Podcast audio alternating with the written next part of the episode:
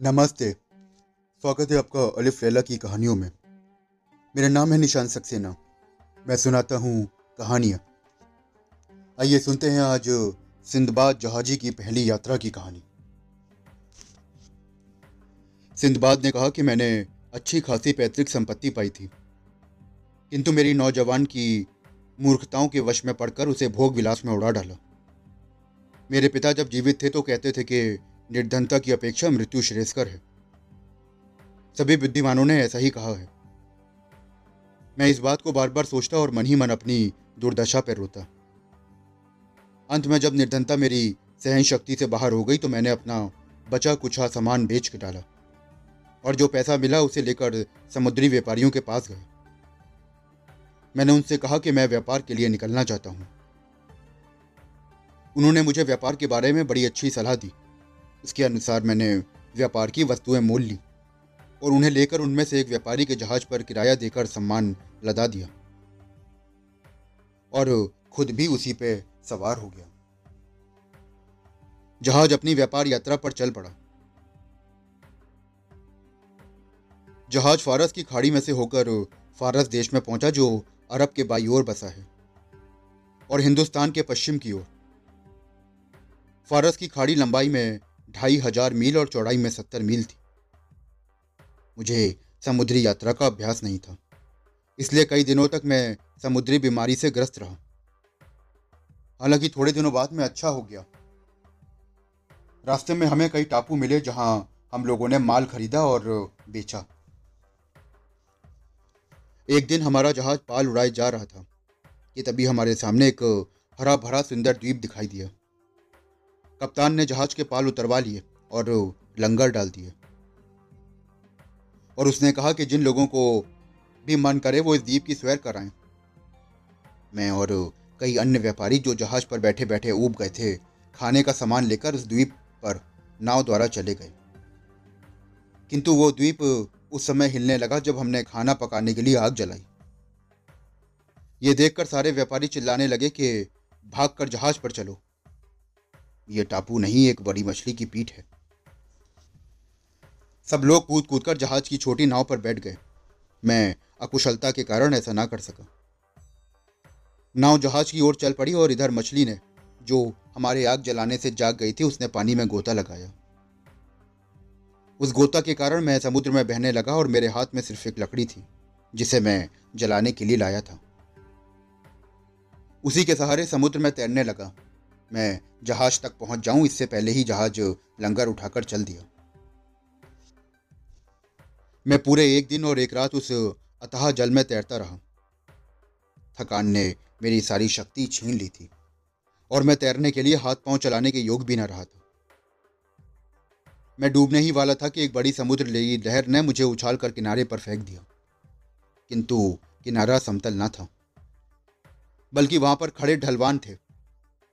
मैं किसी प्रकार मरता गिरता वृक्षों की जड़ें पकड़ता ऊपर पहुँचा और मुर्दे की भांति ज़मीन पर पड़ा रहा। जब सूर्योदय हुआ तो मेरा भूख से बुरा हाल हो गया। पैरों में चलने की शक्ति नहीं थी, इसलिए घुटने के बल घिसटता हुआ चला। सौभाग्य से कुछ ही दूर पर मुझे मीठे पानी का एक सोता मिला, जिसका पानी पीकर मुझमें जान आ गई। मैंने तलाश करके कुछ मीठे फल और खाने लायक पत्तियाँ भी पा ली। और उनसे पेट भर लिया। फिर मैं द्वीप में इधर उधर घूमने लगा। मैंने एक घोड़ी को चढ़ते हुए देखा। वो घोड़ी काफ़ी सुंदर थी। किंतु पास जाकर देखा तो वो खूंटे से बंधी थी। फिर पृथ्वी के नीचे से मुझे कुछ मनुष्यों के बोलने की आवाज़ आई और देर में एक आदमी ज़मीन से निकल आकर मेरे से पूछने लगा, तुम कौन हो और यहाँ क्या करने आए हो? मैंने उसे अपना पूरा हाल बताया तो वो मुझे पकड़कर तहखाने में ले गया। वहाँ कई मनुष्य और भी थे। उन्होंने मुझे खाने को दिया। मैंने उनसे पूछा कि तुम लोग इस निर्जन द्वीप में तहखाने में बैठे क्या कर रहे हो? तो उसने बताया कि हम लोग बादशाह के साइस हैं। इस द्वीप के स्वामी बादशाह वर्ष भर में एक बार यहाँ अपनी अच्छी घोड़ियाँ भेजते हैं ताकि उन्हें दरियाई घोड़ों से गाभिन कराया जाए। इस तरह जो बछड़े पैदा होते हैं, वो राजघराने के लोगों की सवारी के काम आते हैं। हम घोड़ियों को यहाँ बाँध देते हैं और छुपकर बैठ जाते हैं। दरियाई घोड़े की आदत है कि वो संभोग के बाद घोड़ी को मार डालता है। जब वो घोड़ा संभोग के बाद हमारी घोड़ी को मारना चाहता है तो हम लोग तहखाने से बाहर निकलकर चिल्लाते हुए उसकी ओर दौड़ते हैं। वो घोड़ा हमारा शब्द सुनकर भाग जाता है और समुद्र में डुबकी लगा लेता है। कल हम लोग अपनी राजधानी को वापस होंगे। मैंने उनसे कहा कि मैं भी तुम लोगों के साथ चलूँगा, क्योंकि इस द्वीप पे तो किसी तरह खुद को अपने देश में नहीं ले जा सकता। हम लोग बातचीत कर ही रहे थे कि दरियाई घोड़ा समुद्र से निकल कर आया और घोड़ी से संभोग करते के बाद उसे मार डालना चाहता था। कि तभी साइस लोग चिल्लाते हुए दौड़े और घोड़ा भागकर समुद्र में जा छुपा। दूसरे दिन वो सारी घोड़ियों को इकट्ठा करके राजधानी में आए। मैं भी उनके साथ चला आया। उन्होंने मुझे अपने बादशाह के सामने पेश किया और उनके पूछने पर मैंने उन्हें अपना पूरा हाल बता दिया। राजा ने अपने सेवकों को आज्ञा दी और मैं वहाँ पर सुविधापूर्वक रहने लगा। मैं वहाँ पर व्यापारियों और बाहर के आने वाले लोगों से मिलता रहता था ताकि कोई ऐसा मनुष्य मिले जिसकी सहायता से मैं बगदाद पहुंचूं। वो नगर काफ़ी बड़ा और सुंदर था और प्रतिदिन कई देशों के जहाज़ उसके बंदरगाह पर लंगर डालते थे। हिंदुस्तान तथा अन्य कई देशों के लोग मुझसे मिलते रहते और मेरे देश की रीति रस्मों के बारे में मुझसे पूछते। मैं उनसे उनके देश की बातें पूछता। बादशाह के राज में एक सील नाम का द्वीप था। उसके बारे में सुना था कि वहाँ से दिन रात ढोल बजने की ध्वनि आया करती है। जहाजियों ने मुझे भी यह बताया कि वहाँ के मुसलमानों का विश्वास है कि सृष्टि के अंत काल में एक अधार्मिक और झूठा आदमी पैदा होगा जो दावा करेगा कि मैं ही ईश्वर हूँ। वो काना होगा और गधा उसकी सवारी होगी। मैं एक बार वो द्वीप देखने भी गया। रास्ते में समुद्र में मैंने विशालकाय मछलियाँ देखी। वो सौ सौ हाथ लंबी थी। बल्कि उनमें से कुछ तो दो दो सौ हाथ लंबी थी।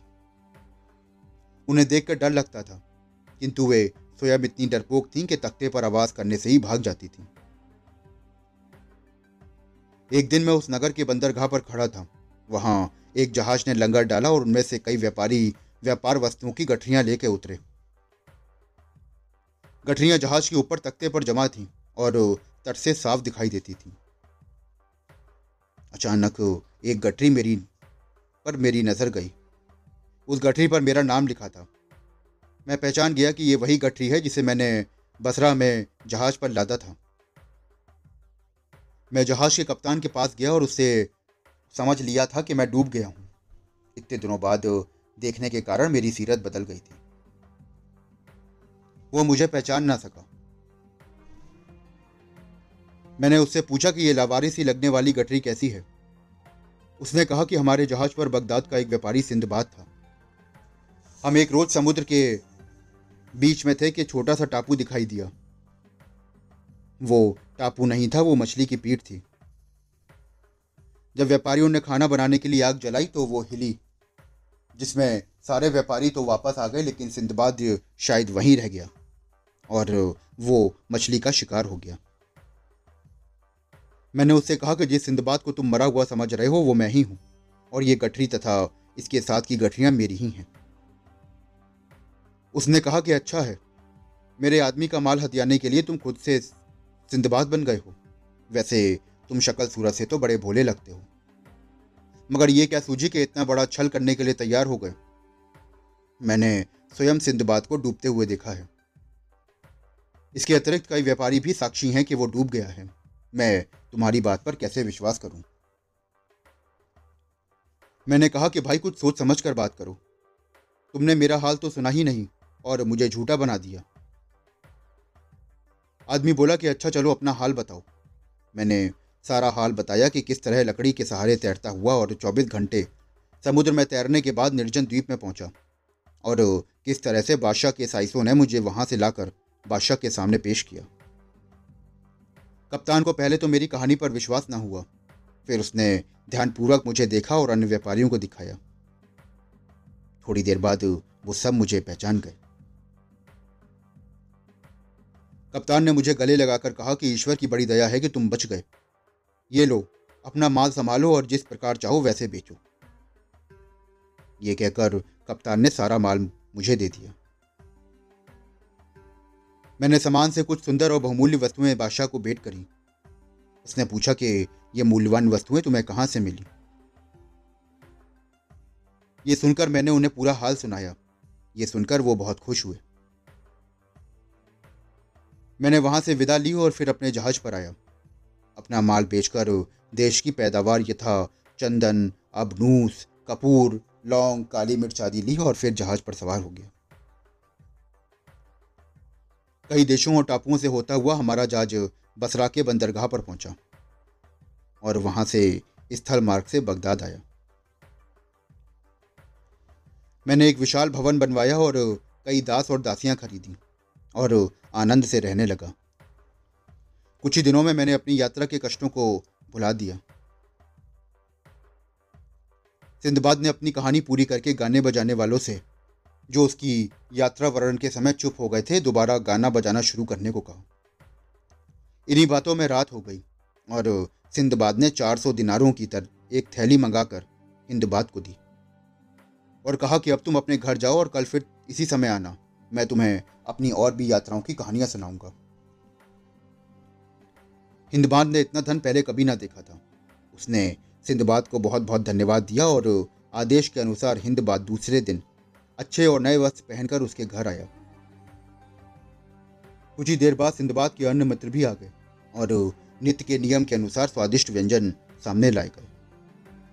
जब सब लोग उसे खा पीकर तृप्त हो चुके तो सिंधबाद ने कहा कि दोस्तों, अब मैं तुम लोगों को अपनी दूसरी सागर यात्रा की कहानी सुनाता हूँ। ये पहली यात्रा से कम विचित्र नहीं है। सब लोग ध्यान से सुनने लगे और सिंधबाद ने कहना शुरू किया। तो दोस्तों, अभी आप सुन रहे थे सिंधबाद जहाजी की पहली यात्रा। आशा करता हूँ कि आपको ये कहानी बेहद रोचक लगी होगी। अगर आप सिंधबाद की दूसरी कहानी, यानी कि दूसरी यात्रा की कहानी सुनना चाहते हैं तो मेरे साथ जुड़े रहिए। मेरे चैनल को फॉलो करिए। मैं फिर मिलता हूँ आपसे सिंधबाद की दूसरी यात्रा की कहानी के साथ। शुक्रिया।